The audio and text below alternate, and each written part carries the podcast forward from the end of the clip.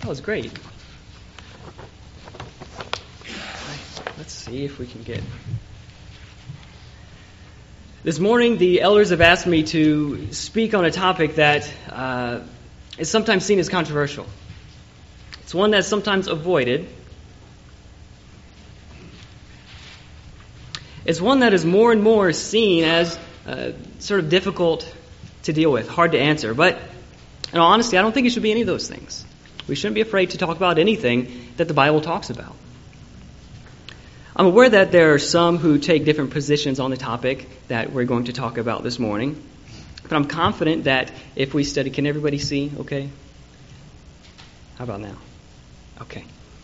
I'm confident that if we take, uh, if, if we look at the Bible and take what it says, and if we study diligently and carefully look and reason properly from the Scriptures, that people with good and honest hearts will have no problem coming to agreement on what the Bible says about this. Not only on this topic, but any topic that you can think of. If we study and apply ourselves, people who uh, know God's Word and trust God and have good and honest hearts, they will come to agreement on matters that the Bible speaks about. This morning, what we're going to examine is the question what does the Bible say about alcohol?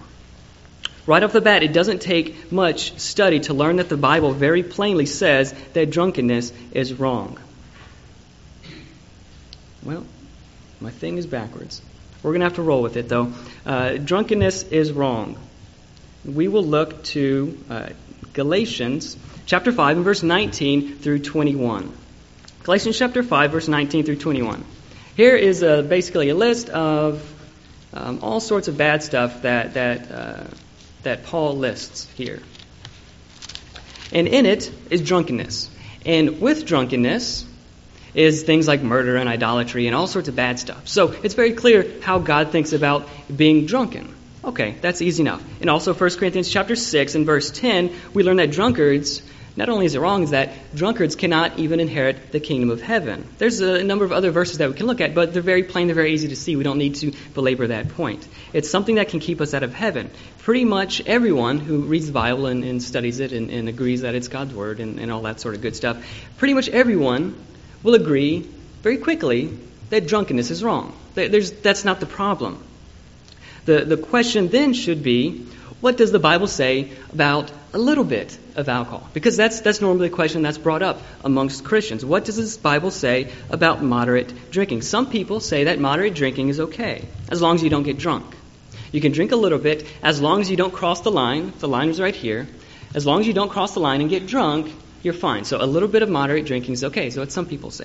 Other people, on the other hand, say that any amount of alcohol is wrong. How do we tell who's right? Well, the same way we tell uh, anything else. 1 Thessalonians chapter 5, verse 21 says, Test all things. Hold fast that which is good.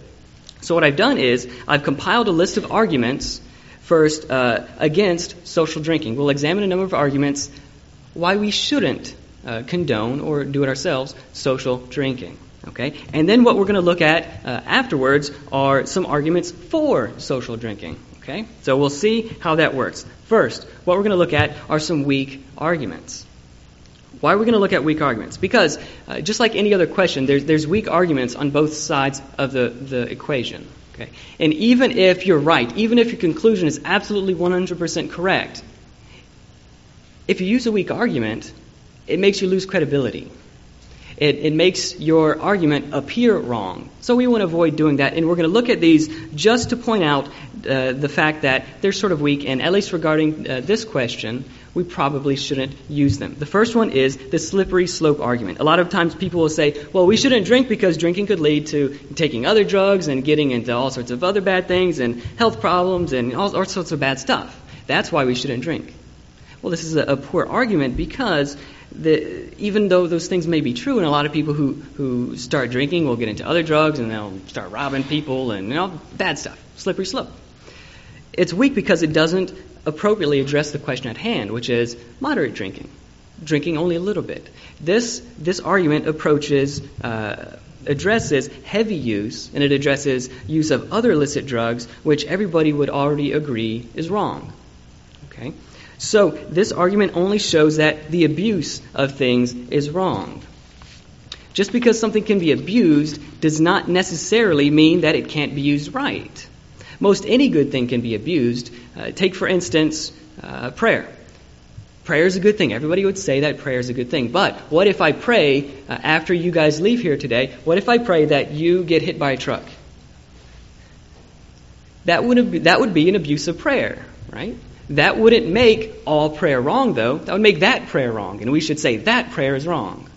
So the slippery slope argument, just because something can possibly lead to something bad, doesn't mean that something, if it can be used right, is wrong. If that makes sense, great. If not, then uh, you can listen to the recording afterward and hear it again. The next argument negative social impact. Negative social impact. And this argument basically takes the form of a lot of statistics and, and that sort of stuff drunk driving and, and all the crime that is caused by, al- by alcohol and all the heartache and all these terrible things that alcohol uh, creates.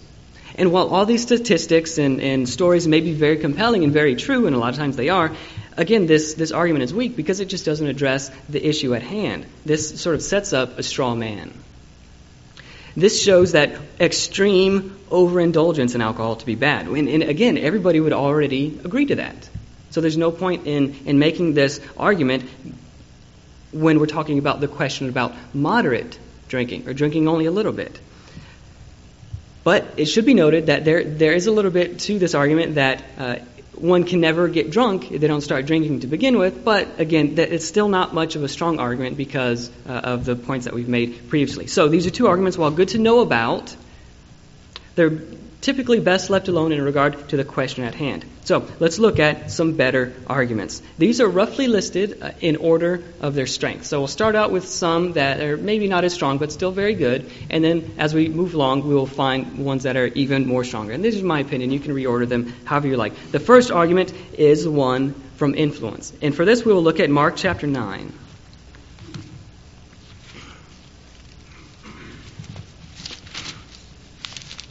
Mark chapter 9 and verse, verses 42 through 47. But whoever causes one of these little ones to, who believe in me to stumble, it would be better for him if a millstone were hung around his neck and he were thrown into the sea. And then Jesus goes on from there. Can you imagine you doing anything that if you did that, it would have been better if you had a big, heavy, basically cinder block tied around your neck, and then somebody threw you off a boat into the ocean. Jesus is saying that would be better for you than if you did this thing. And this thing is whatever would cause someone to stumble. So the principle here is influencing or contributing to someone else's sin is itself sin. It's easy enough to see. If it causes someone else to stumble or to sin, it is wrong. 1 Corinthians chapter 8, let's look at that. 1 Corinthians chapter 8.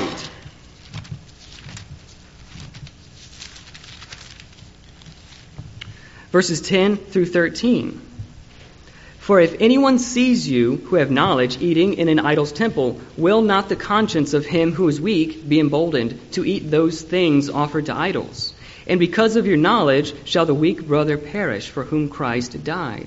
But when you thus sin against the brethren, it would wound and wound their weak conscience, you sin against Christ. Therefore, if food makes my brother stumble, I will never again eat meat, lest I make my brother stumble. Here, Paul is saying this is how important the, the principle that Jesus introduced is.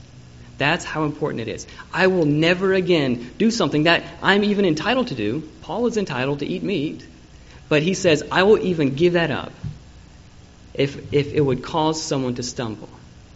So, can you say to someone maybe who's a former alcoholic, can you say, well, for me, drinking is fine because, you know, I, can, I, I don't overindulge and so on and so on, but for you, drinking is wrong? What if that person followed your example? What if that person said, I will follow so and so and do what they do? How is that consistent? Can we say, Follow me as I follow Christ to anyone? Follow me, you can do what I do, and you can make it to heaven. For that reason alone, You should think very carefully about those whom we have influence over, even if there were no other arguments made. For a mature Christian, for someone who is mature in Christ, this should be more than enough to abstain completely from alcohol forever. But the good news is there are a number of other arguments I will look at. The second one is it supports sin. It supports sin. 2 John chapter 1. There's an interesting principle uh, introduced here. 2 John chapter 1, verses 10 and 11.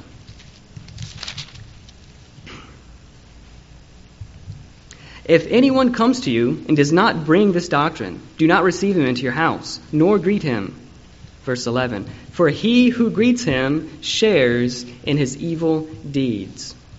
There's a principle here that says when we support or encourage someone, we share in their deeds. So, for instance, if I support a denominational preacher, someone who I know teaches something that's wrong, if I support them by wishing them Godspeed, or giving them money, or inviting them to my house and supporting them that way, I'm directly helping them continue to teach their false doctrine. And so I have a hand in all the wrong things that they teach. I share in his evil deeds. That's the principle that's here. The parallel is purchasing alcohol supports an industry that thrives off of people's sin. Everyone will already agree that drunkenness is sinful. The alcohol industry directly and explicitly encourages this action, though. So you have to ask yourself by showing support for the alcohol industry, do you become a partaker in their evil deeds? If not, why not? The next argument. This, this one is uh, a favorite of many.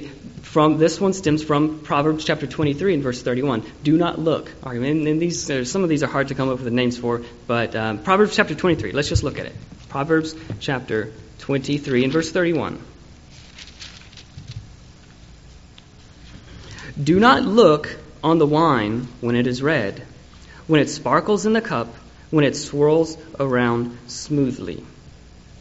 Here, God plainly reveals his feelings regarding intoxicating beverages. Here, he specifies wine, but this would, by implication, deal with any other intoxicating substances that people might want to take.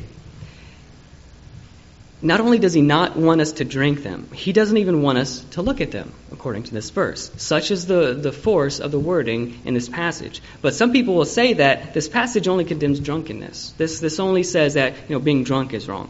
But if we read the passage as well as the context carefully, we'll learn that this, that this doesn't support that conclusion. That, that conclusion can't be right. The prohibition in Proverbs chapter 23 uh, in verse 31 is not drunkenness. The prohibition is against even looking upon intoxicating drink. The surrounding context also bears out a prohibition in verse 35 against addiction drunkenness in verses 29 through 30, as well as other intoxicating substances. A lot of times in, in the ancient times, they would not only take something that was intoxicating, but they'd put other things in it to make it even more intoxicating. So there's a prohibition of all of those things. However, to say that verse 31 does not prohibit looking on the wine is to wrest the scriptures. Verse 31 does prohibit looking upon wine. It's interesting that the ancients did not have a word for alcohol. The word that we use to describe alcohol didn't come along for years and years and years and years afterward, after these things were written. So the writer, in order for us, for the reader, us, to understand what the writer is talking about, they had to describe its effects. So whenever alcohol is described as, you know, causing people to be drunk and all the things that we read in the context here, it's only there so that we understand what kind of thing the writer is talking about. All right? So, uh, some people object to this, though. They say, well, does this literally mean that it's sinful to even look at wine? What about, like, when we're going through the grocery store and we happen to look at it because it's in the aisle with the cereal and we like to get cereal, but sometimes we, or what about if we're driving our cars and then we see a, bill, a billboard or we're watching the Super Bowl and, you know, the Super Bowl has all sorts of ads and this and that. So they, they use this, this reasoning. They say, well, sometimes since we can inadvertently look at it, that means we can ignore the, the, the passage altogether. That's their reasoning. But this reasoning is flawed. That, that's, that's a big mistake to make because it's not the inadvertent look that is what is forbidden. Rather, it's the deliberate eyeing of an intoxicant for pleasure. The look indicates a longing or desire for it. Compare this to Matthew chapter 5 and verse 28. Matthew chapter 5 and verse 28. It's not the look alone, it's the desire behind the look. Also compare this to the scripture reading that Mylon just read, Genesis chapter 19. and verse 17, Lot's wife learned that God means what he says when he commands not to look at something. The command here is obvious to not even look at alcoholic beverages with desire. So the next few arguments stem uh, from the original Greek of the New Testament. And these are, in my opinion, the hardest to quibble about, and they have the widest scope of application. The next one is stems from the word that comes out of Ephesians chapter 5 and verse 18. So go ahead and turn there, Ephesians chapter 5 and verse 18. This word appears in a number of other places, the word drunk.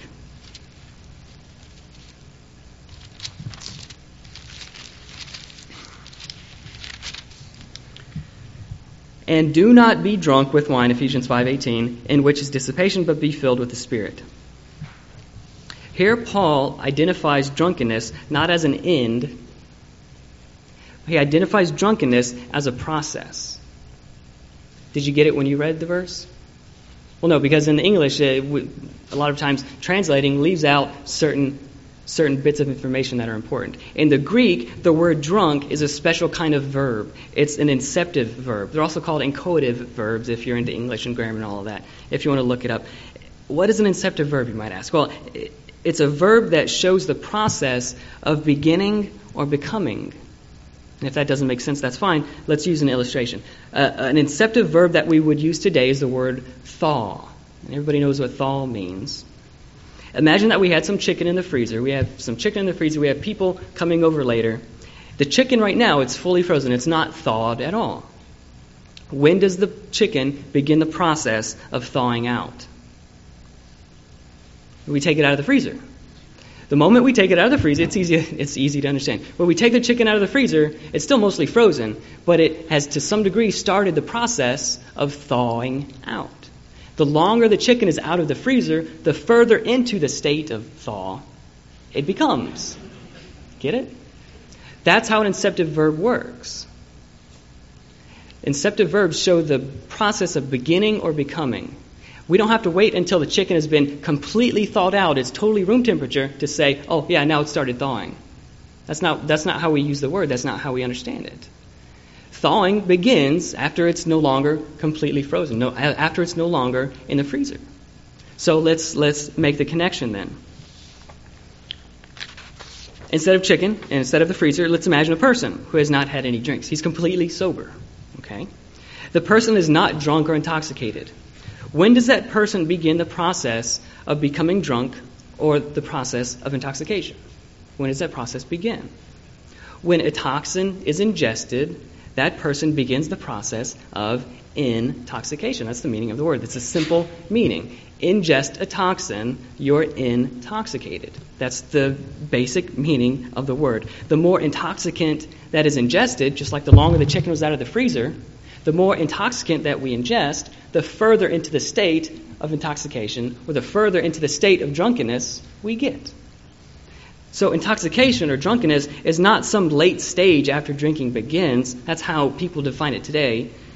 Intoxication begins when the drinking begins. So, in other words, in Ephesians chapter 5 and verse uh, 18, Paul is saying, don't be completely drunk. That's obvious. Don't be completely drunk. He's also saying, not only that, don't even begin the process. That's the force of the grammar in the original Greek. But like anything else, it's sometimes easy for people to soften sin. If someone commits adultery, adultery is a bad word, guys. Adultery is a bad word and it makes people feel bad. So what they say, they, they commit adultery, they don't say they committed adultery, they say, oh, they cheated on their wife. Or they had a fling. You know, it makes it sound a little bit better, maybe even kind of cool. When someone lies, they don't say they're a liar. They say, ah, I'm just stretching the truth, or it's just a little fib or a little white lie. See, the, when, we, when we change what we call sin, it makes us feel better about ourselves. Not us, because we don't, we don't do that, but other people. Other people do that. They call it a different name and they feel better about it. Well, what do people do with drunkenness? They don't say they're drunk. Somebody drinks a drink, they, they're not drunk, they're tipsy, or they're buzzed, or they're, they're getting chatty. They, they just get chatty or they uh, they're they're just starting to get loosened up instead. It's it's just a nice way of saying that you're drunk to a small degree, perhaps, but you're drunk. It's a nice way of saying you're intoxicated. People today, again, define drunkenness as a late stage of intoxication. But the Bible and Paul correctly identifies drunkenness not as that, but as a process. And when someone starts drinking, they begin the process of intoxication, the process of drunkenness. The, the existence, this is, this is important, the existence of drunkenness is not determined by the amount that you drink. The existence of drunkenness is not determined by the amount you drink. The degree of drunkenness is. So, how drunk you are is determined by how much you drink. But if you drink, you're drunk. How drunk you are is determined by how much you drink. That's the meaning of the word. Impairment does not begin at some late stage. Any amount of alcohol affects us. Let's look at Leviticus chapter 10. Leviticus chapter 10, verses 8 and 11. Usually, when we're looking at Leviticus chapter 10, we're talking about Nadab and Abihu, but we're not this time.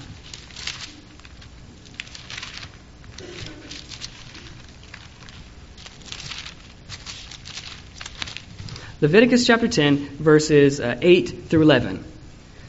Then the Lord spoke to Aaron, saying, Do not drink wine or intoxicating drink, you nor your sons with you, when you go into the tabernacle of meeting, lest you die. It shall be a statute forever throughout your generations, that you may distinguish between holy and unholy, and between clean and unclean, and that you may teach the children of Israel all the statutes which the Lord, excuse me, had, had spoken to them by the hand of Moses. Notice God Notice what God said here. God did not say, hey, you priests, don't get drunk. What did God say? Don't drink. Period. And what's the reason why? He gives the reason. He says, don't drink. Uh, and the answer is because they needed to be able to clearly distinguish between holy and unholy. Well, couldn't they do this if they drank just a little bit? God said, don't drink, period. God obviously knows that drinking any amount of alcohol will begin to affect judgment. How about Proverbs chapter 31? Proverbs chapter 31, verses 4 and 5.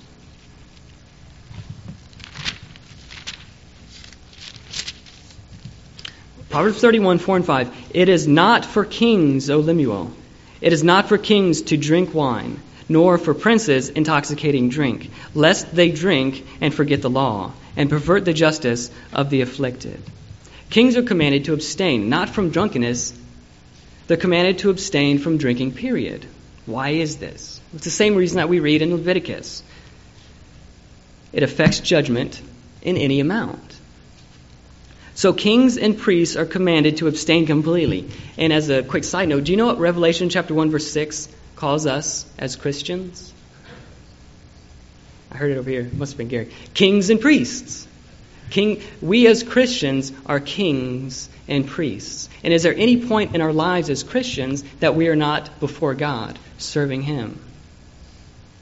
Is there any point in our lives that we should be able to forget the law of God? To any degree? No. No.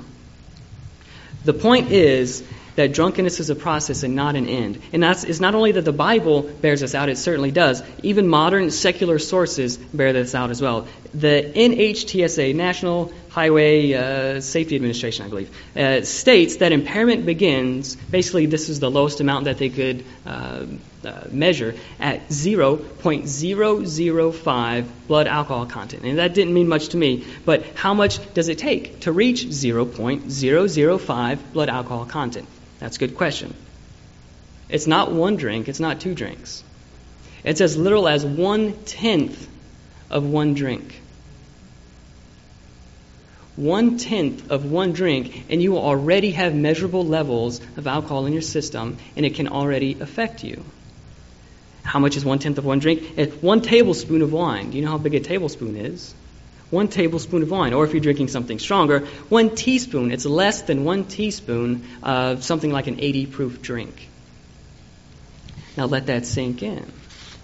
When someone argues for moderate drinking, they're arguing typically for one or two drinks. And that is 10 to 20 times the amount that it's already starting to affect judgment.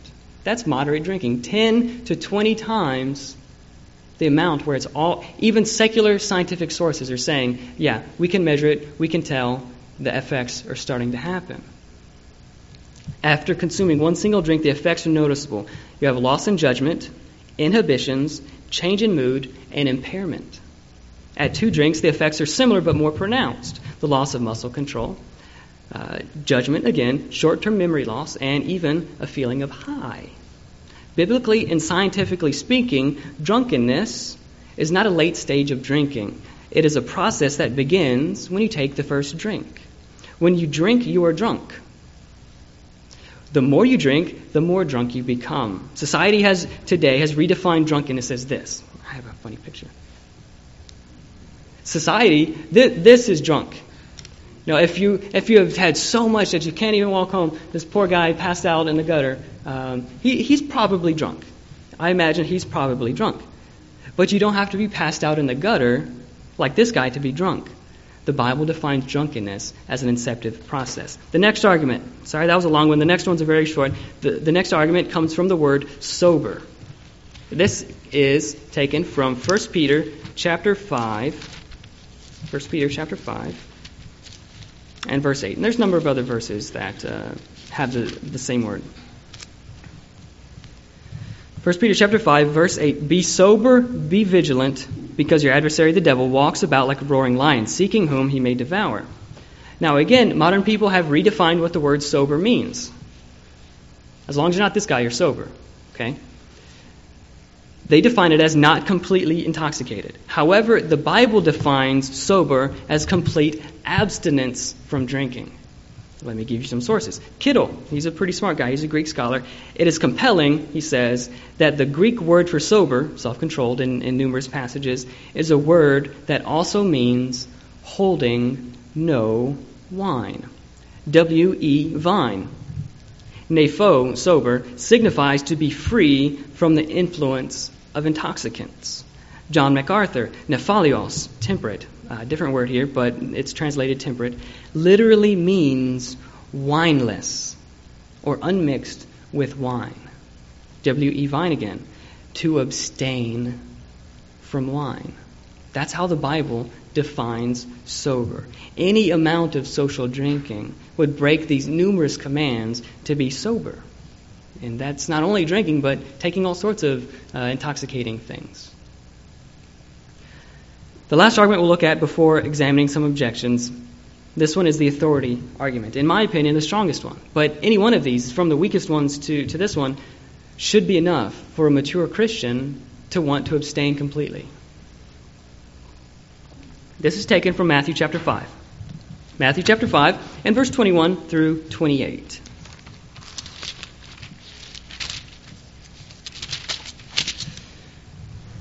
Jesus is speaking here. You have heard it. You have heard that it was said to those of old, You shall not murder, and whoever murders will be in danger of the judgment. So in the Old Testament, the Jews read, You shall not murder. Okay, so they say, Okay, here's a line murder. I can do whatever I want all over here. I can like hit people and kick them and throw stuff at them and you know spit at them or whatever. As long as I don't get here and murder them, I'm good to go. I can do anything I want up to, but excluding murder, and I'm fine. I can call people names, I can hate my brothers. But what does Jesus say?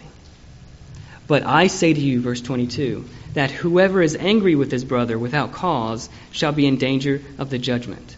And whoever says to his brother, Raca, shall be in danger of the council. But whoever says, You fool, shall be in danger of hellfire. Therefore, if you bring your gift to the altar and there remember that your brother has something against you, leave your gift there before the altar and go your way. First be reconciled to your brother and then come and offer your gift. And then if we skip down to verse 27, you have heard that it was said to those of old, You shall not commit adultery. Okay, here it is. Old Testament. It says, Do not commit adultery. Easy enough to understand. We can do whatever we want here, though, right?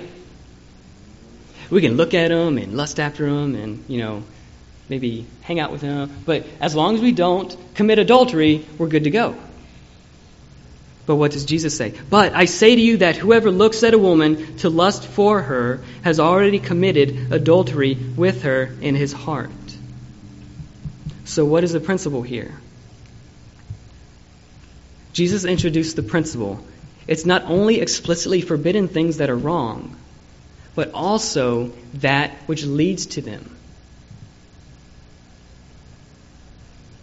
The conclusion is inescapable. If we properly apply this principle to the question at hand, any passage that condemns drunkenness, don't be drunk, also does what? If we apply this principle, any passage that says don't be drunk also says don't drink. Anything that can lead to you being drunk is also condemned if we apply this principle. Paul corroborates this principle as well in Romans chapter 13. Let's go to Romans chapter 13. It's not Jesus that says, it's not only Jesus that says this. Where's Romans? There we go. Romans chapter 13 and verse 14. Actually, let's, let's read verse 13 as well. Let us walk properly, as in the day, not in revelry and drunkenness, not in lewdness and lust, and not in strife and envy. But, verse 14, put on the Lord Jesus Christ and make no provision for the flesh to fulfill its lusts. Everybody already knows that fulfilling the lusts of the flesh is wrong. There's lists and lists and lists of all the lusts of the flesh and all sorts of stuff like that. Doing those things is wrong. But what does Paul say here in verse 14? Don't even make provision, don't even prepare to fulfill the lusts of the flesh. Do you see that? It's the exact same principle that Jesus introduced in Matthew chapter 5. Now let's quickly look at some objections to some of the more common arguments um, that, that are, are, are, brought up. And these were not all of the positive arguments against social drinking, and neither do we have time to look at all of the objections. But if you have any other objections or whatever that you'd like examined or, or you've heard, let us know. We can, we can study those together. But for the sake of time, we've only chosen some of the more uh, common ones. the first one. What's the first objection that if someone is trying to prove that drinking alcohol is okay, what's the very, very first thing they say? I heard it.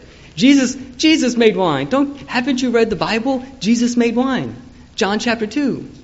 Okay, let's go to John chapter 2.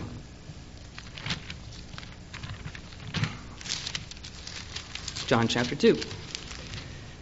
This argument comes from the misunderstanding of what the ancients meant when they said wine. If I say, I went to the store and bought some wine, you would, you would know me to mean I bought a bottle with a cork and it's got some alcoholic beverage made from grapes inside. That's what you would think. Or maybe a box if I'm feeling particularly cheap. Uh, that's what you would think. That's what wine means to us today. But what did wine, the word wine, mean to people in ancient times? It could mean one of three things, or at least one of three things. Back then, it could mean fresh grapes. Isaiah chapter 65 and verse 8. It could also mean grape juice, Isaiah 16 and verse 10. Or it could also mean, of course, an alcoholic beverage, Isaiah 5 and verse 11. Wine in the Bible is simply a generic word. It's a generic word that can mean a number of different things. The context is what has to bear out its meaning. So, John chapter 2.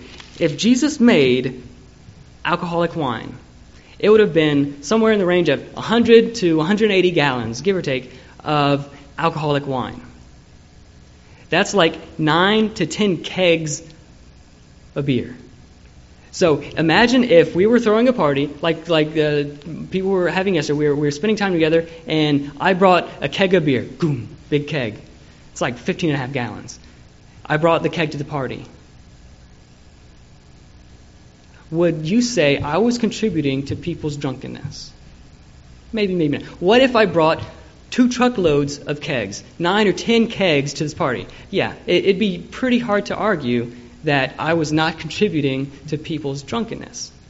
If Jesus made that much alcoholic wine, he would have broken the spirit, if not the law of both the Old Testament as well as his New Testament law. Proverbs chapter 23 and verse 31, we've already looked at. Look at Habakkuk chapter 2 and verse 15, as well as 1 Peter chapter 4 and verse 3. And ask yourself, could Jesus have made that much alcoholic wine and not broken those passages and others? Jesus' wine had to be merely pure fresh grape juice. It had to be merely pure fresh grape juice. And there's things in the context as we study it further that bears this out. So the next argument, they had no way to preserve wine. They had no, or they had no way to preserve grape juice. It, it, you know, they were just stupid back then. They couldn't figure it out, and it just turned into alcoholic wine.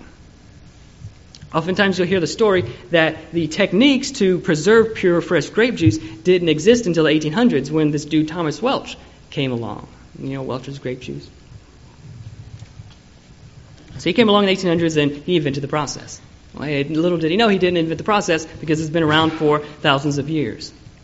The ancients were a lot smarter than we give them credit for today. You know, they didn't have computers, so they mostly just like had sticks and rocks and banging them around and stuff. That's sort of how we uh, caricaturize, if that's a word, them. But they were a lot smarter than we give them credit for.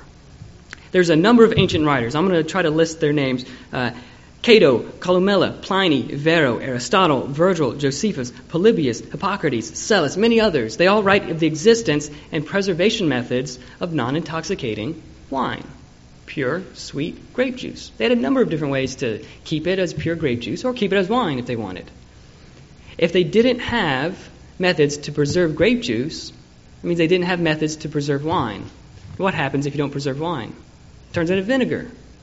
If they didn't have method to preserve one, they didn't have the method to preserve the other. The truth is, they had methods to preserve both in whichever form they wanted.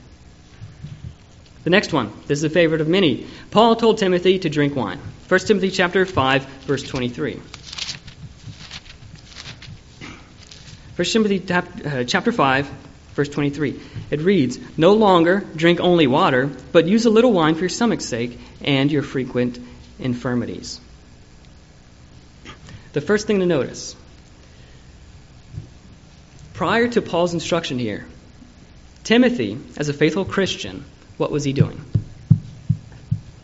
What was Timothy doing? He was drinking only water. He was abstaining completely from wine as a faithful Christian.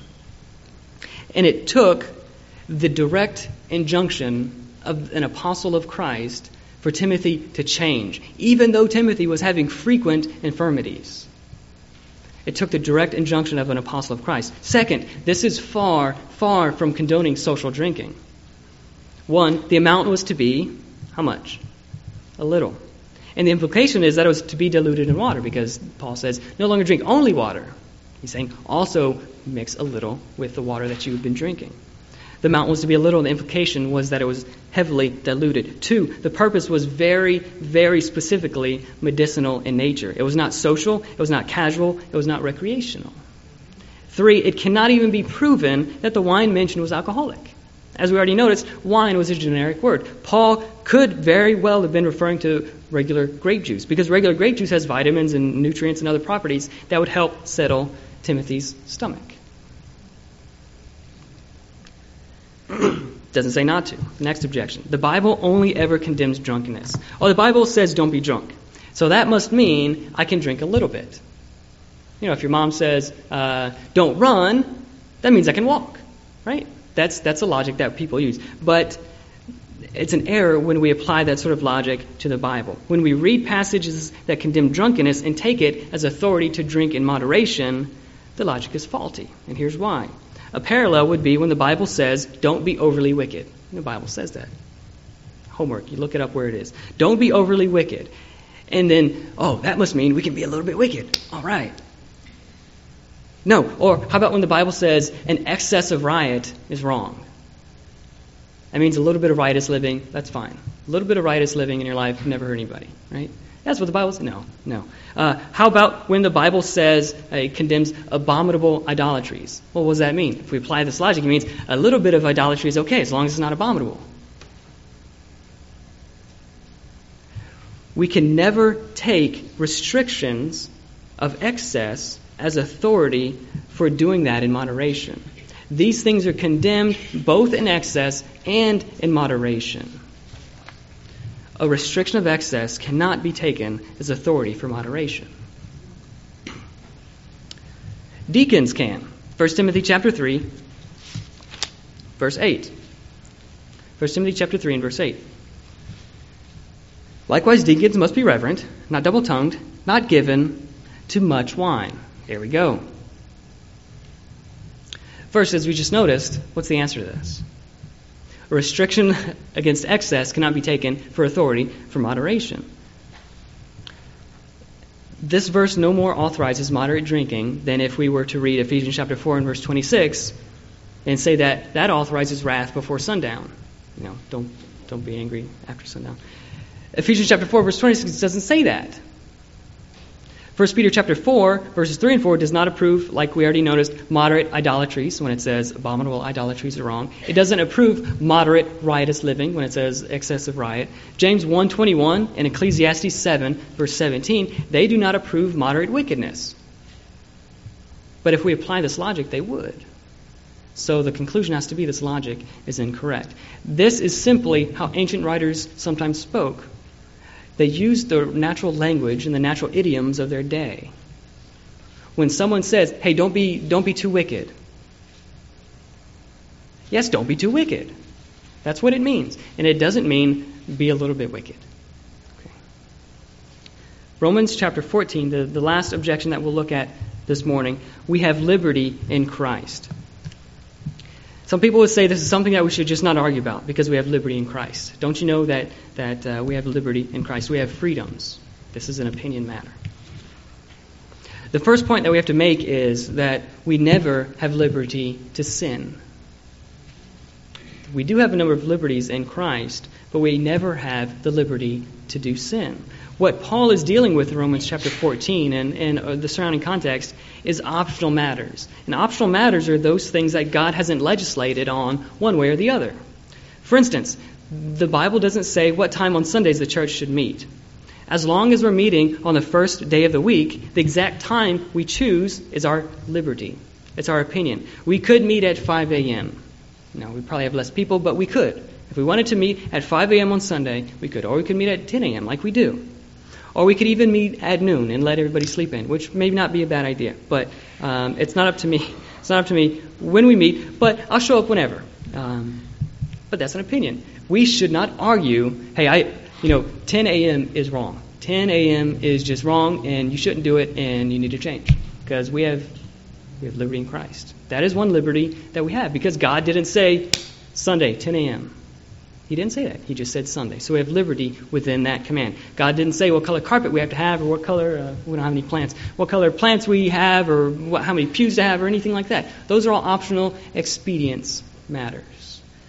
Those are things that we should not argue about. But with matters that the Bible does speak about, and hopefully we've shown that the Bible does speak about alcohol and drinking and drunkenness. With matters that the Bible does speak about, we do not have liberty to change them. We do not have uh, the option of putting our opinion in there. Not only that, though, we have to also be in agreement. Jesus prayed for it in John chapter 17, verses 20 through 21. Paul commanded that we be united in 1 Corinthians chapter 1, verse 10. So on these matters, it is not right to simply think that well, we can just agree to disagree, or that someone can sit here and, and just silently disagree within themselves. Oh, I, I just think that person, eh, he's just wrong about that. It's just what he thinks, you know, he, whatever. These are things that can keep people out of heaven. And we should all love each other enough, and that's really what it is. We should love each other enough to discuss these things as long as it takes until we're in agreement, until, until we properly understand what the Bible has to say about it. So, what does the Bible say about moderate drinking? There's much more that could be said, and if we had the time, I would go on and on. But hopefully, we have shown from the Bible that social drinking is simply incompatible with Christianity. There is nothing in Christianity that could say that social drinking, or taking any other drugs, is right. We should not do it ourselves. We should not tolerate it in others. We should not attempt to excuse it or attempt to soften it. I hope this lesson has been beneficial to you. If, if you have any questions, like, like we said before, if perhaps your objection that, that you have or that you have heard was not addressed, let us know before you leave here today. We would be happy to study with you and to answer that objection. Do you know what you need to do to become a Christian? Do you need the prayers of the church? If this is the case, then please let us know now as we all together stand and sing for encouragement.